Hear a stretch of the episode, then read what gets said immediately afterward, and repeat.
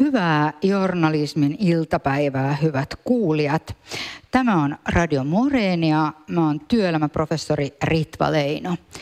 Tänään on oikein hyvä päivä puhua journalismista, äh, journalistin tavasta nähdä maailmaa ja journalismin vallassata. Meillä on täällä Tampereen yliopiston isossa luentosalissa tänään vieraana ää, toimittaja, omaa luokkaansa oleva juontajahaastattelija, presidentin kabinetin ex-jäsen ja viestintäammattilainen Katri Makkonen. Oikein paljon tervetuloa. Kiitos kovasti kutsusta. Tosi kiva olla täällä ja kiva olla suorassa lähetyksessä. Ää, sinulla on niin kuin, tosi huikea polku journalistina.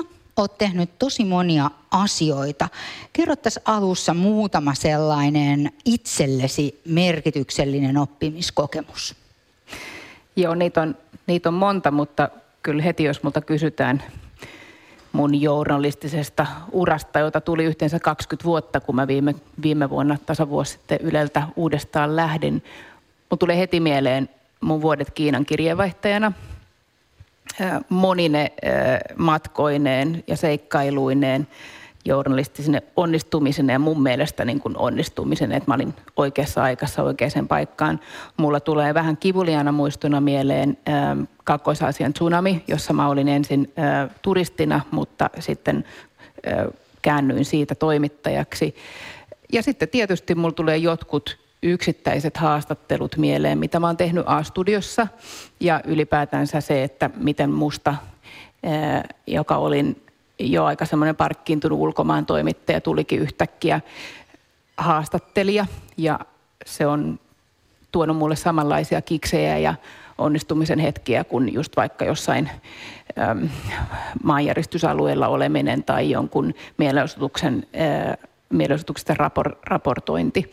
Ja sitten tietysti kysyit, sä ehkä kysyit journalistisia kohokohtia, mutta kyllä mä sanoin, että tietysti yksi kohokohta mulle oli mun vuodet, mun kuusi vuotta tasavallan presidentin viestintäpäällikkönä, jolloin mä sain katsoa toimittajia ja mediakenttää ihan eri näkökulmasta. Se äh, on varmaan ollut äh, kiinnostavaa ja me palataankin tähän asiaan hetken kulttua, mutta täällä on paikalla opiskelijoita, mikä on näinä aikoina tosi hienoa ja opiskelijat on lähettänyt kysymyksiä ja niiden pohjalta voisi päätellä, että se asia, mikä todella paljon kiinnostaa eh, ja pyörii mielessä on se, että miten journalistin ja sitten toisaalta viestien tekemiset eroaa toisistaan ja toisaalta mikä niissä on samanlaista. Miten sä kuvaisit tätä asiaa? Hirveän hyvä kysymys ja se kysymys oli tietysti mulla itsellänikin mielessä, kun mä vuosi sitten päätin, että mä lähden viestitoimistoon, koska mä haluaisin ymmärtää, että mistä tässä kohutussa – alassa oikein on kysymys ja nyt mä oon vuoden verran sitä opetellut. Kyllä mä oon itse pystynyt pitämään viestiänä kiinni ihan samoista arvoista ja hyveistä kuin mitä toimittajanakin ja paljolti mun työ viestintäammattilaisena on itse asiassa kertoo yrityksille ja erilaisille organisaatioille, että mikä on median toimintalogiikka, mitä media hakee, miten toimittajat toimii. Eli siinä mielessä voi kyllä pitää ihan omasta korestaan, korestaan kiinni viestienäkin. Sitten tietysti oli hyvin erilaista olla presidentillä tekemässä viestintää. Se oli aika lähellä kuitenkin sitä, tavallaan mulle riitti se mun journalistin ymmärrys, että pystyin pitämään yllä ja luomaan mediasuhteita ja, ja, ja kaiken näköistä, mitä nyt ikinä, ikinä presidentin viestintään liittyykään. Et nyt tämä on ollut niin kuin tosi paljon isompi hyppy mennä sitten tietysti niin kuin viestintä firmaan töihin ja edelleenkin eh, tämä on niin kuin suuri, suuri tuntematon mulle vielä, vielä vuoden jälkeen. Sä oot tällä hetkellä Miltonin varatoimitusjohtaja. Kerro vähän, minkä tyyppistä työtä sä teet tällä hetkellä viestijänä?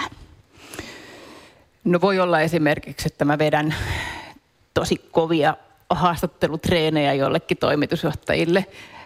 Eli opetan heitä olemaan tekemisissä median kanssa. Mä myös kerron paljon yrityksille siitä, että miten media on muuttunut ja muun muassa, että miten sosiaalisen median nousu vaikuttaa, vaikuttaa siihen, että miten yritysten itsensä kannattaa olla mukana vaikka kertomassa avoimesti mielipiteistään. Että toi, yritysten toimintahan on viime vuosina muuttunut tosi paljon siitä, että he on lähtenyt vahvasti mukaan vastuullisuustyöhön.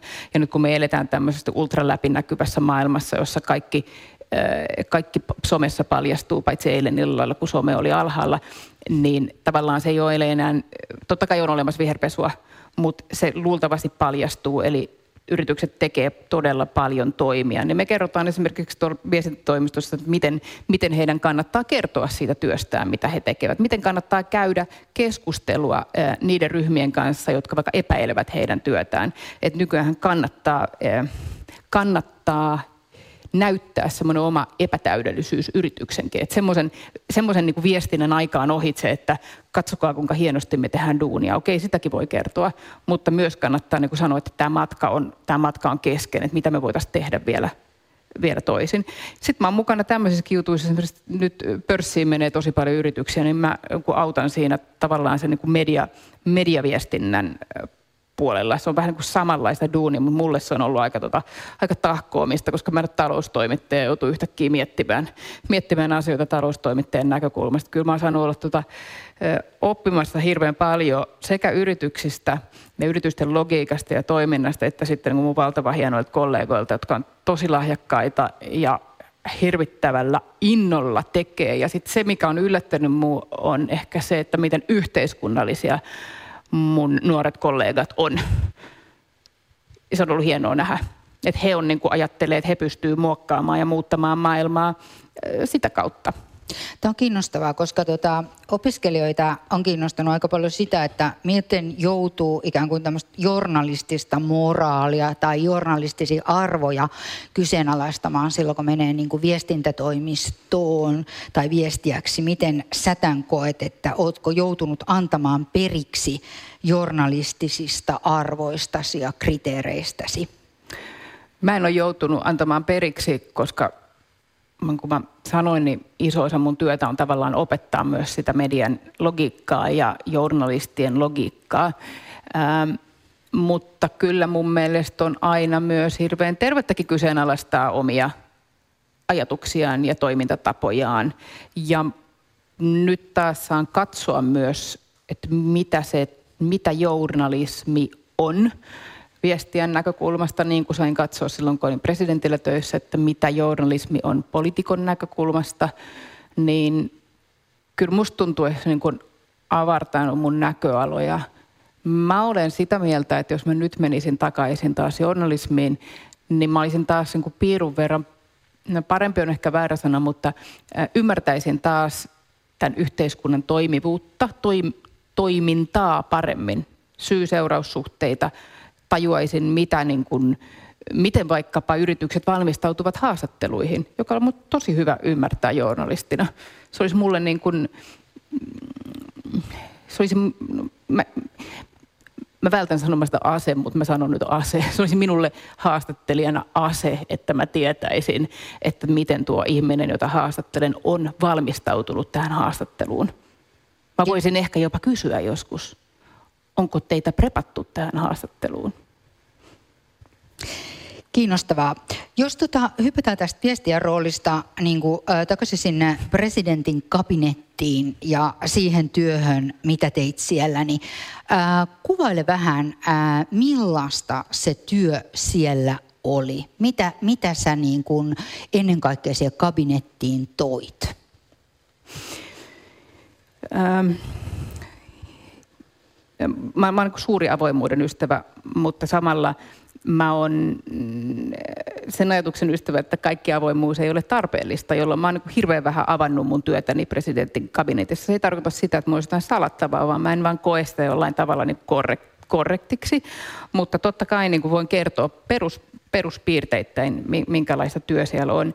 Ää, ensinnäkin presidentti oli hyvin pieni kabinetti, eli avustajakunta. Meitä oli viisi, me on edelleen viisi, nyt taitaa olla kuusi, jolloin päivät on niin kuin tosi tiiviitä ja täysiä ja tavallaan päivystetään aina, koska se on työ, mitä tehdään niin kuin täydellä sydämellä ja, ja täysillä. Että ei, ei voi sanoa, että hei nyt nyt mulla on niin kuin kellokortti leimattu. Eli, eli kyllä mä päivystin kuusi vuotta, olin siitä vuoden äitiyslomalle, eli käytännössä viisi vuotta päivystin 24-7 ja se te, teki siitä työstä myös hirveän antoisaa, että sai olla niin kuin mukana aivan kaikessa. Ähm, hyvässä ja pahassa tavalla. Tot, totta kai se vaikutti hirveästi myös mun arkeeni, vaikkapa pienen lapsen äitinä. Ähm,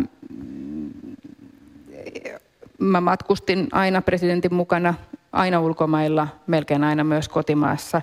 Varmaan se, mitä mä toin, niin oli vaan se semmoinen journalistin näkemys, mikä asia kiinnostaa, miten se kannattaa kertoa, ja sitten mä varmaan toin niin kuin vaan sen oman, oman eh, äärirehellisen persoonani, joka on tärkeää. Tietysti vaikka eh, perheissä tai ystävyyssuhteissa tai missä tahansa suhteissa, eh, työsuhteissa on myös tärkeää voida sanoa, jos on eri mieltä ja perustella se mielipide. Tämä on minusta erittäin kiinnostavaa. Sä oot puhunut tavallaan tästä, että kuinka tärkeää on olla avoin ja rehellinen ja olla se oma persoonansa, eikä ikään kuin pukea, oli se sitten journalisti tai viestiä tällaista niin kuin ammatin harniskaa.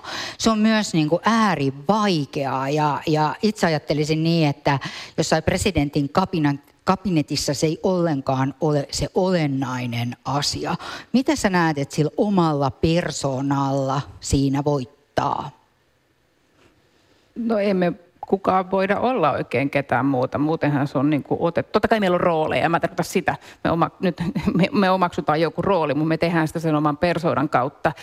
Että on niin kuin kauhean vaikea yrittää olla jotain muuta. Mä en ihan ehkä, mä en osaa nyt Mä, mulla ei vastausta tuohon, koska mä en niin näe, että voisi olla jotain muuta. Totta kai välillä mä oon myös epäonnistunut olemaan oma itseni. Mä ajattelin, että mitenköhän tässä tilanteessa nyt niin kuin täytyisi olla. Mutta mä muistan, että kun mä palasin 2019 A-studioon ja kun ensimmäisen kerran punainen valo syttyi, eli, eli tota, suora lähetys käynnistyi, niin kyllä mä sanoin itselleni, että Makkonen, nyt oot vaan oma itsesi. Että kyllä se jotenkin on mulle semmoinen tärkeä,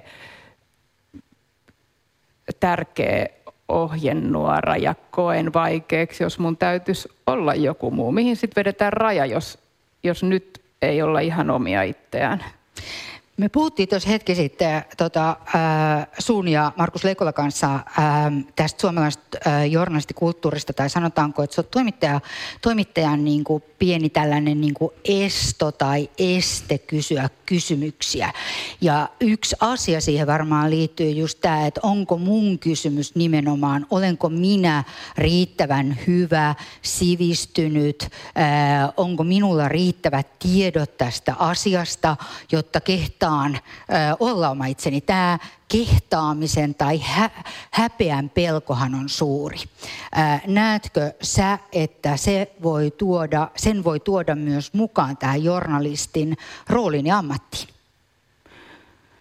Ehdottomasti. No on olemassa tämmöinen klise, että ei ole olemassa tyhmiä kysymyksiä, mutta on kyllä olemassa tietysti kysymyksiä, joiden jälkeen tuntee itsensä tyhmäksi ja sitten siinä menee aikaa ennen kuin pääsee tavallaan sen itse aiheutetun tai itse koetun kuvitteellisen häpeän häpeän ylitse.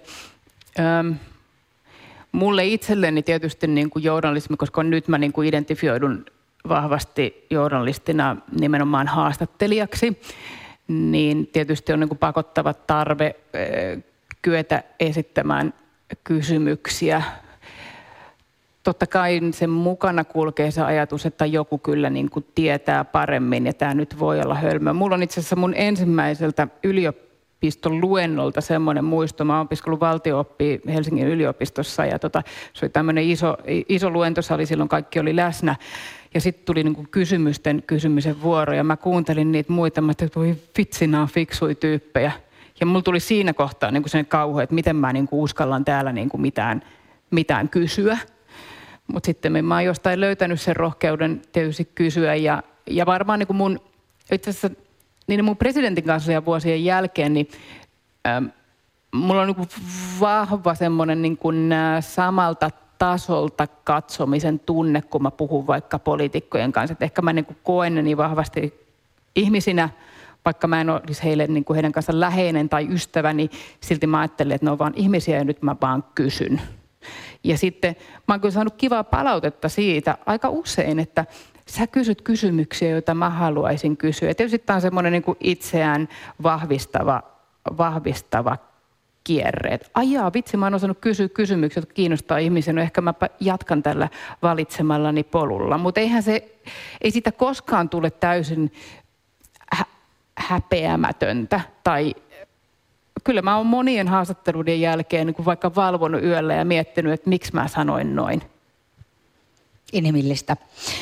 Äh, tästä ehkä me voidaankin hypätä tota, äh, siihen asiaan, että kun sä sanoit, että sä pystyt puhumaan po- poliitikkojen kanssa samalta tasolta, joka varmasti on välttämättömyys, jotta sä voit äh, tehdä sellaisia haastatteluja, josta väitän, että olet tunnettu.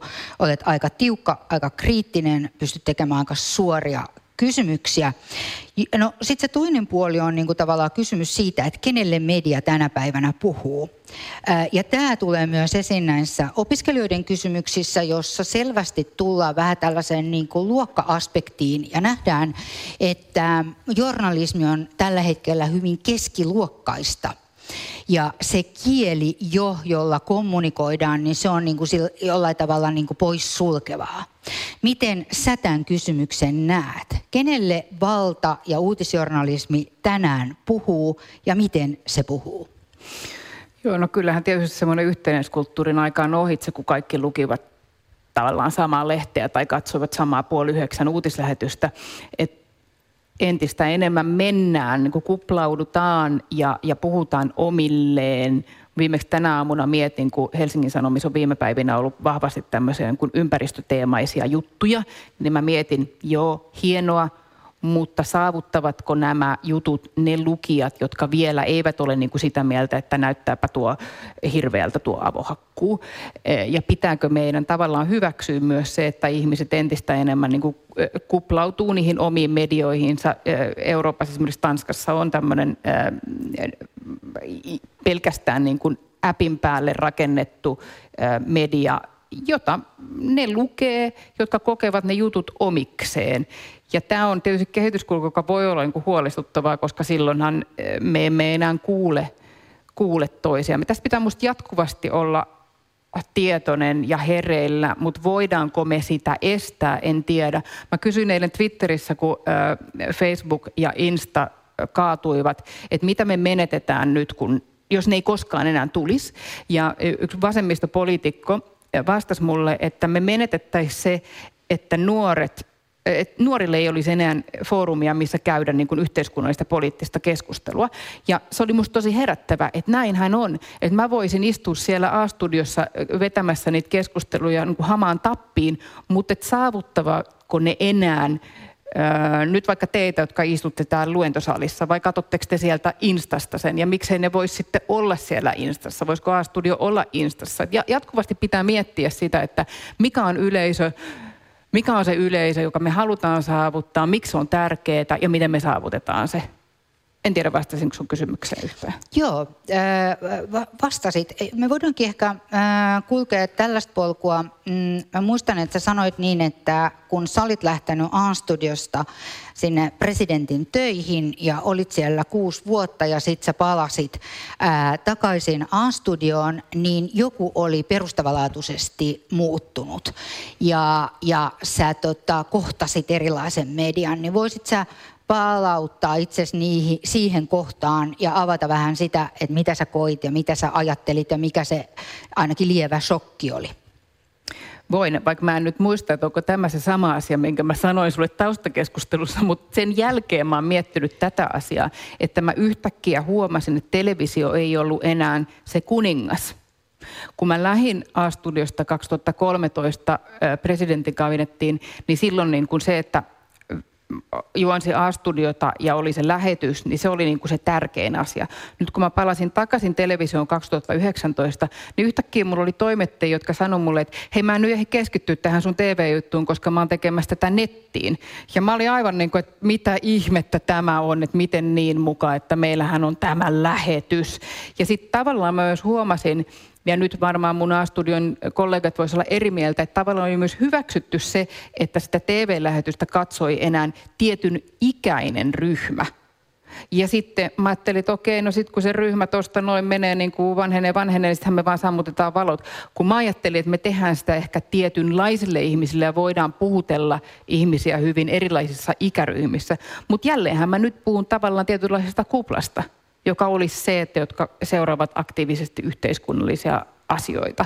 Ja sitten on ihmiset, jotka on sitä mieltä, että me tehdään niin kuin aivan vääriä asioita. Ja tätä keskusteluhan käydään myös ö, mediankin sisällä, että kenelle vaikka Yleisradio puhuu, ö, kenen puolella on Helsingin Sanomat. Sitten meillä on tulossa Alfa TV, no kenelle se sitten puhuu? Onko se totuudellisempaa vai onko meillä vain niin kuin eri lailla ajattelevia ihmisiä, jotka tavallaan haluavat kuulla sitä viestiä, mikä heille entuudestaan maistuu? Miten sä näet, mitä tässä tilanteessa sitten, kun nämä, yhtäältä mä voisin sanoa niin, että tähän kuvaa sitä tilannetta, että nämä yleisöt on ö, pirstaloituneet ja, ja ihmisethän, ö, vaikka mä luonnehtisin asiaa niin, että ihmiset on kuitenkin sekakäyttäjiä, me kaikki käytetään hyvin niin monipuolisesti mediaa ja erilaisia kanavia ja kestetään varmaan niin ainakin me suomalaiset vielä hyvin erilaista tapaa niin puhua ää, yhteiskunnallisista asioista, jos näin voi sanoa. Mutta kuitenkin jos palataan tuohon sun kuvailemaan tilanteeseen, niin mitä tässä tilanteessa sun mielestä on journalismille? Mitä käy journalismille? No sehän niin. on kiinni,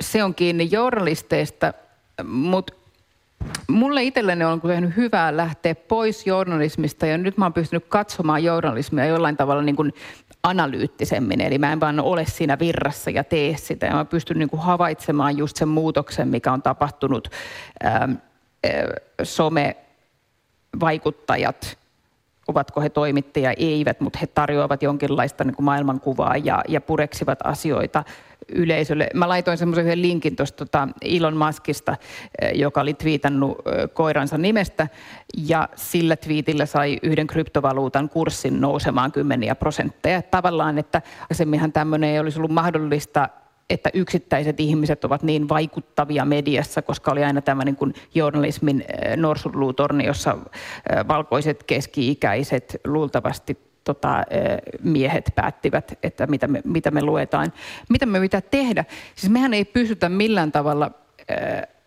kääntämään tämän muutoksen suuntaan. Ei varmaan ole tarkoituskaan. Mun mielestä kannattaa aina pitää se niin optimismi mukana siinä, että kyllä journalismia tarvitaan ja kyllä tämä maailma menee hyvään suuntaan. Eli tietynlaista semmoista niin kuin, äm, teknologiauskoa kuitenkin, että se tuo enemmän ratkaisuja kuin että se tuo äm, meille uhkia.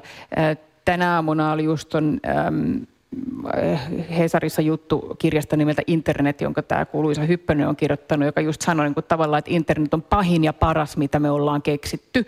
Ja näinhän se just niin kuin on, että meidän täytyy niin kuin kyetä luovimaan siellä niin kuin internetin maailmassa ja, ja somen maailmassa ja tota, luoda ihan niin kuin uudenlaista journalismia. Mutta se ei niin kuin tarkoita sitä, etteikö journalismi tarvittaisi mutta sitten tosi tärkeää musta kuitenkin uskoa siihen omaan asiaansa. Et just vaikka nyt mä niin myönnän oman niin pienuuteni ja heikkouteni, että mulle oli niin kauhistus, kuinka A-studion katsojaluvut oli laskenut, kunnes sitten tuli korona-aika ja yhtäkkiä oli taas niin miljoonat katsojat. Mutta mulle se oli, niin kuin, että apua, nyt tätä katsoo enää niin ja niin paljon.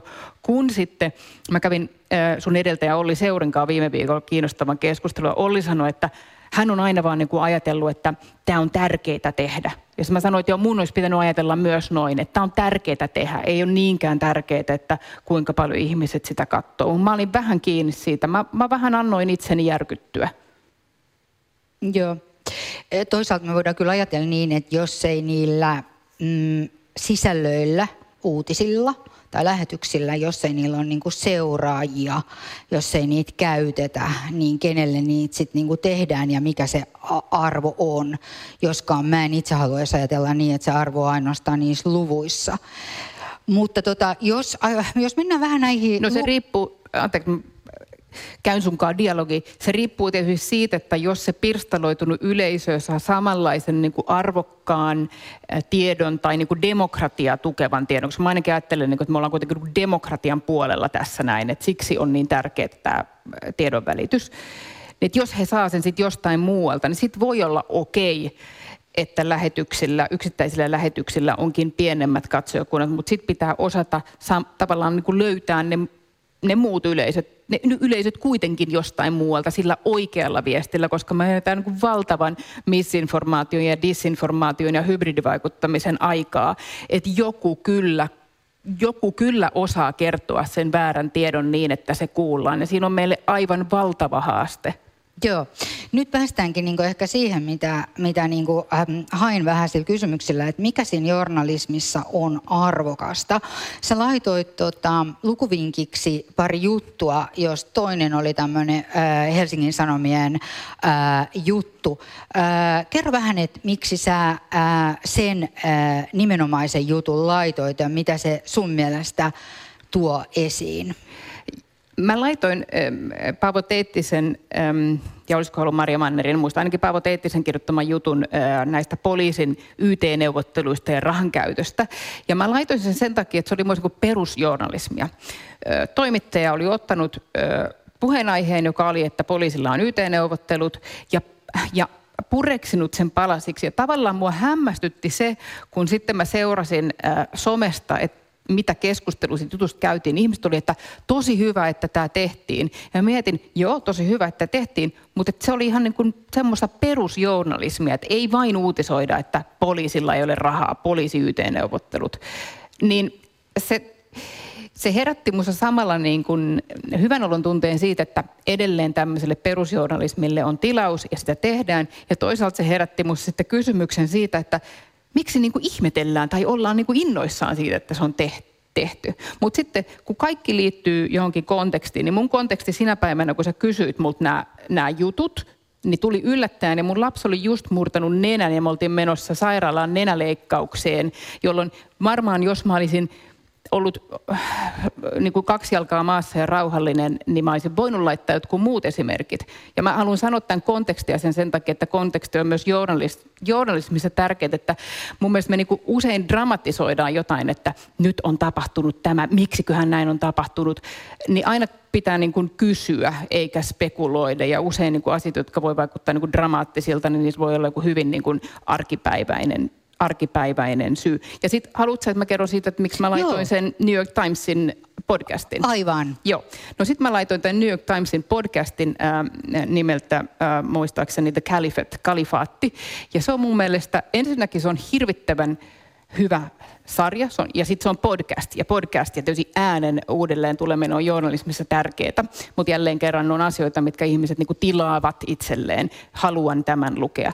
Se oli ö, maailman varmasti niin kuin, ehkä e, yhden maailman isoimmista tai ainakin niin kuin varakkaimmista niin kuin medioista tekemä, ja sitten paljastui, että se ei pitänyt paikkaansa.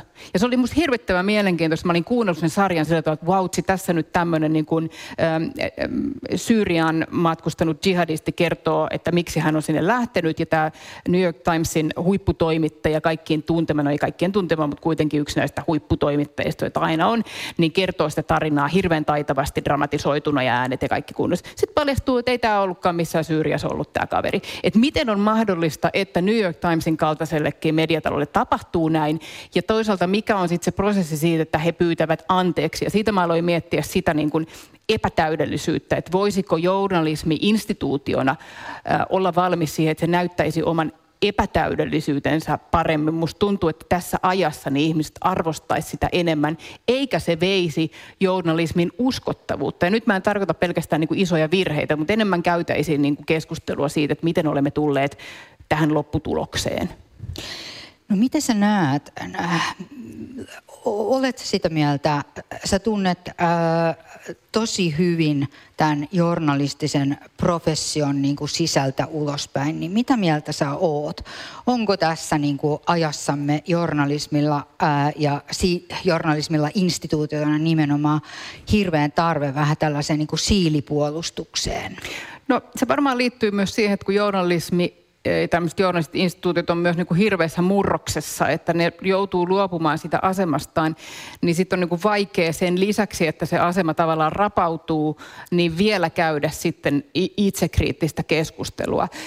Ja sitten mä ymmärrän myös sen niin kuin huolen, mikä siihen liittyy, että jos olemme käydä itsekriittistä keskustelua, niin viekö se meidän uskottavuutemme ja viekö se sen ajatuksen, että me oltaisiin objektiivisia. Mutta mä luulen, että se on suunta, mihin on niin kuin pakko entistä enemmän mennä, koska kaikki paljastuu tässä yhteiskunnassa. Ei, ei kaikki, huom. On vielä tosi paljon tehtävää, että kaikki paljastuisi, mutta on aina lähdettävä siitä, että kaikki paljastuu. Joo. Miten sä, äh, miten sä näet, että miten tämä temppu tehdään? Äh, toi, mitä sä äsken niin argumentoit tätä, niin mä tunnistan hirveän hyvin tavallaan tämän tilanteen, että me eletään äh, siinä t- tässä ajassa, jolloin niin tosiaankin nämä yleisöt pirstaloituu ja jolloin somella on hyvin niin keskeinen asema levittää niin huhuja, luuloja ja myös sellaista informaatiota, jonka perässä ihmiset uteliaisuutta suuntaan mielellään kulkevat. Se on myös kauhean helppoa.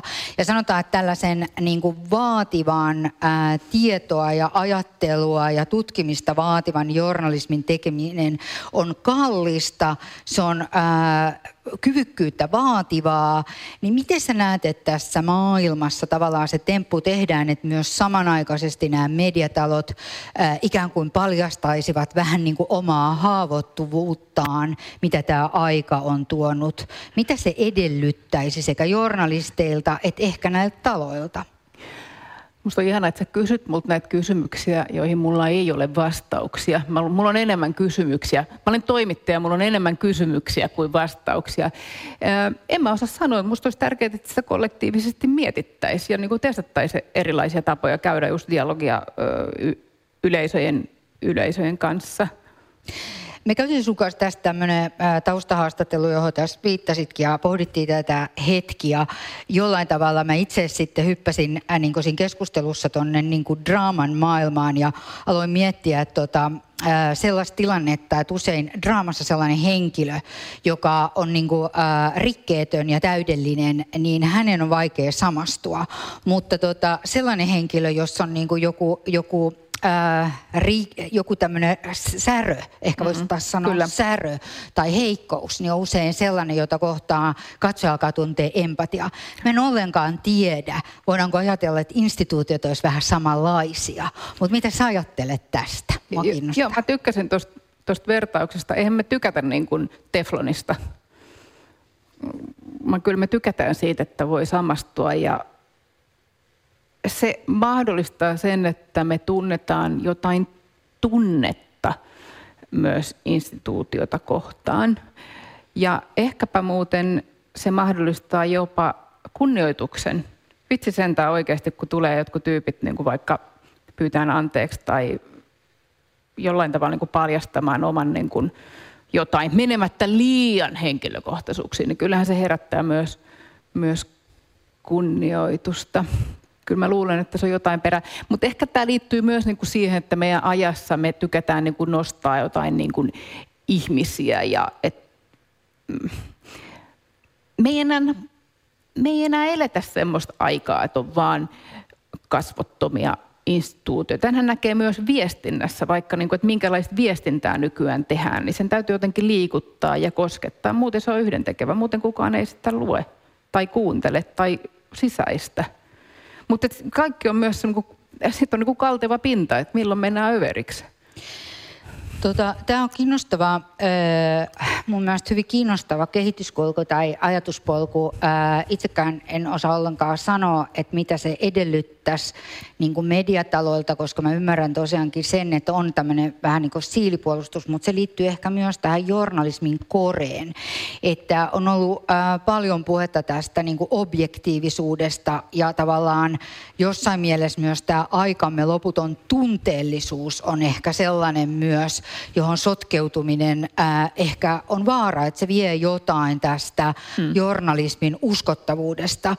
Sä itse äh, sanoit, ja olet sanonut myös, että yksi sellainen niin journalistinen hyve on tämä totuudellisuus.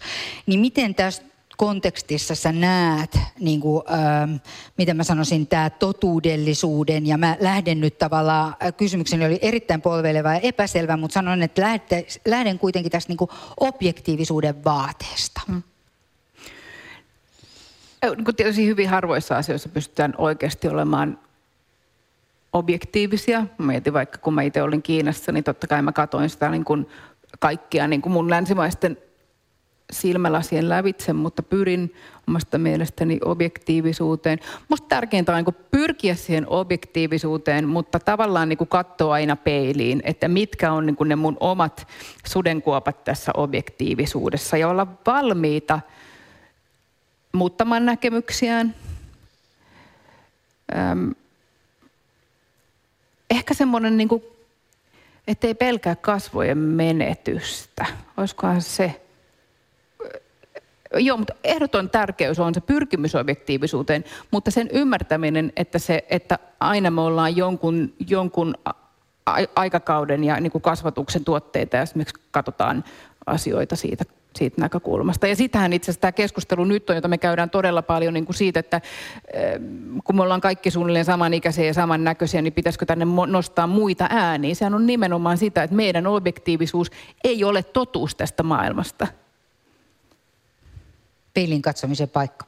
Joo, joo, varmaan joka päivä ja aika monessa asiassa muuallakin kuin tuota työelämässä, ikävä kyllä. Kiitos paljon. Mä tota avaisin nyt, äh, tässä on ainutlaatuinen mahdollisuus kysyä Katrilta kysymyksiä, jotka liittyy viestintään tai liittyy journalismiin. Eli olkaa hyvät, jos teillä on kysymyksiä mielessä. Äh, hetki, Kari tulee sinne. Ole hyvä. Joo, morjesta vaan. Tuota, tuli tuosta New York Timesin podcastista semmoinen kysymys mieleen, että pitäisikö sun mielestä journalistisia prosesseja sit avata enemmän yleisölle, että miten jutut rakentuu ja toisaalta miltä tavalla se voitaisiin tehdä? Tosi hyvä kysymys ja Kyllä varmaan, joo, pitäisi. Ja siihen suuntaan ollaankin jonkin verran jo menty. Et mä en tiedä, että oliko niin kuin, että New York Timesissa siinä tavallaan he niin kompastu siihen asiaan, että heillä on niin kova ja arvostettu toimittaja, että he unohti sen oman journalistisen prosessin tämän kovan toimittajan kohdella. Varmaan niin kuin kenenkään, kenenkään muun kohdella ei oltaisi niin kuin sitä unohdettu. Ja siinä tullaan niin kuin journalismissa tärkeäseen kysymykseen, että niin kuin kukaan ei ole tavallaan sen, sen prosessin yläpuolella, vaan aina pitäisi niin kuin käydä se prosessi läpi. Mä luulen, että kyllä äh, katsojat ja kuulijat, lukijat arvostaisi sitä, että he tietäisivät enemmän, että miten niin kuin valintoja, valintoja tehdään. Mutta tietysti sitten taas journalistien arki on koko ajan niin kiireellisempää, että miten käytännössä sitten allokoidaan aikaa sille, että se niiden lukemattomien juttujen lisäksi vielä jollain tavalla joku ehtisi avata niitä prosesseja.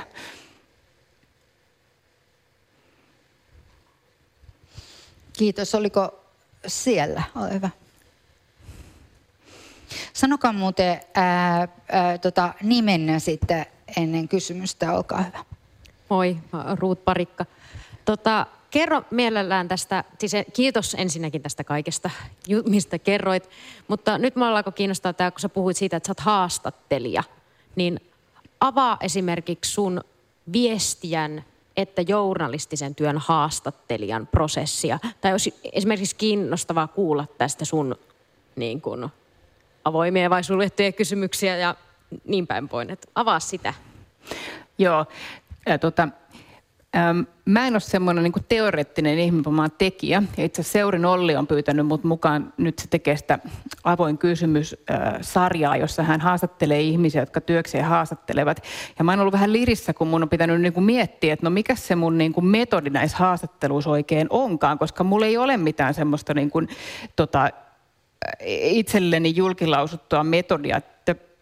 Mutta kyllä musta Siis itse asiassa tärkein asia haastatteluissa on se, tai pari tärkeää asiaa.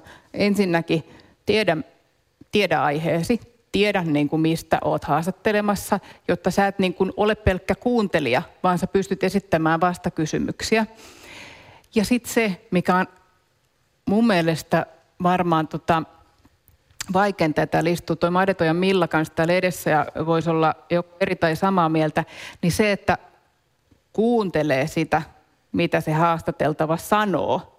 Koska hirveän usein jossain suorassa lähetyksessä sitä huomaa yhtäkkiä, että siinä on sellainen pieni jännitys, niin ai vitsi, mitä toi sanokaan. Ja sitten tavallaan se haastattelu on menetetty. Et sun pitää olla mielettömän läsnä siinä ja kuunnella ja olla valmis tarttumaan. Ja sitten kaikki, niin kuin mitä sä et ymmärrä, niin se kansi sanoa ääneen, koska luultavasti silloin sun kuuntelija ja katsojakaan ei ymmärrä. Mutta mä lupaan miettiä tätä metodia jotenkin teoreettisemmin siihen mennessä, kun Olli haastattelee mua. Kiitos. Muita kysymyksiä? Milla sieltä? Ah. Joo. Kiitos. Maarit Juntti on nimi. Ja tota, mm, kysymys koskee tätä journalismin ja viestinnän suhdetta. Mietin sellaista, että tuntuu, että toimittajat ehkä erityisesti puhuu journalismista jotenkin tosi silleen juhlavasti ja niin kuin tällaisten suurten ihanteiden kautta. Mutta sitten ehkä viestintä on usein jotakin sellaista, missä nämä ihanteet on vaan sitten heitetty jotenkin pois. Ää, niin mietin tällaista, että ää, arvostetaanko viestintää mm, sun mielestä tarpeeksi ja mm, niin kuin nimenomaan ehkä toimittajat? Tosi hyvä kysymys ja sä oot ihan oikeassa. Musta tavallaan niin kuin nimenomaan journalistit on niin kuin vähän demonisoinut viestinnän, kun kuitenkin mä näen, että viestinnän ja viestintäammattilaisen tarkoitus on auttaa yhteisöjä, yrityksiä, ketä nyt tahansa, pukemaan viestinsä sellaiseen muotoon, että ne ymmärrettäisiin. Sitten on ihan eri asia, että spinnataanko ja viherpestäänkö ja muuta, mutta sitten se on tavallaan eri keskustelu. Ja tietysti niin kuin mä ymmärrän myös journalistien näkökulman tai tuskan siitä, että heiltä koko ajan niin resurssit vähenee ja sitten viestinnälle resursseja tulee enemmän. Mutta kyllähän myös tässä maailmassa, kun kaikki viestinnällistyy johtuen juuri jälleen kerran niin kuin somesta ja muusta, niin viestintään on myös laitettava paukkuja. Ja kyllä mun mielestä on kaikkien etu, että ihmiset, joita me haastatellaan, niin he osaa muotoilla viestinsä niin, että se ymmärretään. Sitten on journalistien tehtävä pystyy nimenomaan kuuntelemaan ja olemaan niin perehtyneitä, että ne pystyy poimimaan sieltä asiat, jotka eivät ole koherentteja tai että nyt tässä jotain peitellään. Ja ylipäätänsähän ei ole niin kuin mustavalkoista hyvää tai huonoa. Eli mä oon itse vähän, mm, mä, vähän kyllä mä silloin, kun mä menin tuonne Miltonille töihin, niin mietin, että apua, että, että mitäköhän nyt niin kuin musta ajatellaan, että mä menen sinne. Sitten mä ajattelin, että no mä en voi jäädä niin kuin siihen kiinni, että mitä musta niin kuin ajatellaan jotenkin niin kuin toimittajakunnassa. Että mä menen itse tekemään niin kuin, mun integriteetillä nyt jotain muuta työtä. Ja sehän on kiinni jokaisesta meistä itsestämme, että mihin me vedetään rajat. Toimittajallakin sä voit vaikka ajaa sun agendaas? Onko se yhtään sen rehellisempää, kun sitten että sä menet niin kuin laulamaan jonkun laulu- ja viestintätoimistoon? Ei, niin kuin, mä oon sitä mieltä, että se peilin katsomisen paikka on niin kuin molemmissa paikoissa. Ja sitten tietysti meillä on ainakin meidän viestintätoimistossa semmoinen, että saa kieltäytyä töistä, jotka ei, jostain yrityksistä, jotka ei vaikka omaa maailman, maailmankuvaansa sovi. Mutta tämä on keskustelu, on minusta tosi hyvä käydä ja, ja niin kuin, eikä pelkästään niin kuin poteroista, vaan yhteisesti keskustellen. Mä tota, puutun tässä sivusta niin sen verran tuohon, että mä itse ajattelen nykyään niin, että journalistin tehtävä on ehkä auttaa niin kuin sitä kuulijaa tai katsojaa tai käyttäjää, yleisöä niin kuin ymmärtämään jotain asioita paremmin. Ja jos me pystytään olemaan siinä niin kuin hyviä välittäjiä, ää, niin se on niin kuin hyvä asia. Sitten jos mä ajattelen tuota viestintää, niin mä ajattelen, että siinähän sitten sen viestien tehtävä on ikään kuin auttaa sitä asiakasta, olkoon se sitten joku ö, luonnonsuojelujärjestö tai kuka siellä sitten millostenkin on, niin viemään sen asiansa niin kuin paremmin eteenpäin ja ymmärrettävämmäksi. Onko näin? Kyllä. Voisiko ajatella, että on myös vois, näin? Ja sitten mä en nyt halua, mä haluan silleen niin kuin peruttaa, että mä en halua vaikuttaa naivilta tai myöskään niin kuin tyhmältä sen suhteen. Totta kai viestintään liittyy tosi paljon niin kuin semmoiset, että yritetään niin kuin saada joku asia näyttämään kauniimmalta kuin mitä se on. Se on ihan selvä asia. Tavallaan se on niin kuin myös jokainen haluaa näyttää paremmalta ehkä kuin onkaan, ja siinä täytyy olla hereillä. Ja totta kai myös se, että jos viestintään on yhtäkkiä hirveästi rahaa ja sitten taas journalismiin ei ole, niin siihen, li- siihen sisältyy ö, paljon kysymyksiä. Et, et, se on tärkeä keskustelu, mutta se ei tarkoita sitä, että jokainen, joka tekisi viestintää, olisi niin kuin lähtökohtaisesti niin kuin jonkun pahan asialla. Tämä on hyvä, että sä täydensit tämä. Milla, oliko sinulla kysymys? Tai onko opiskelijoille vielä kysymyksiä? Joo, siellä.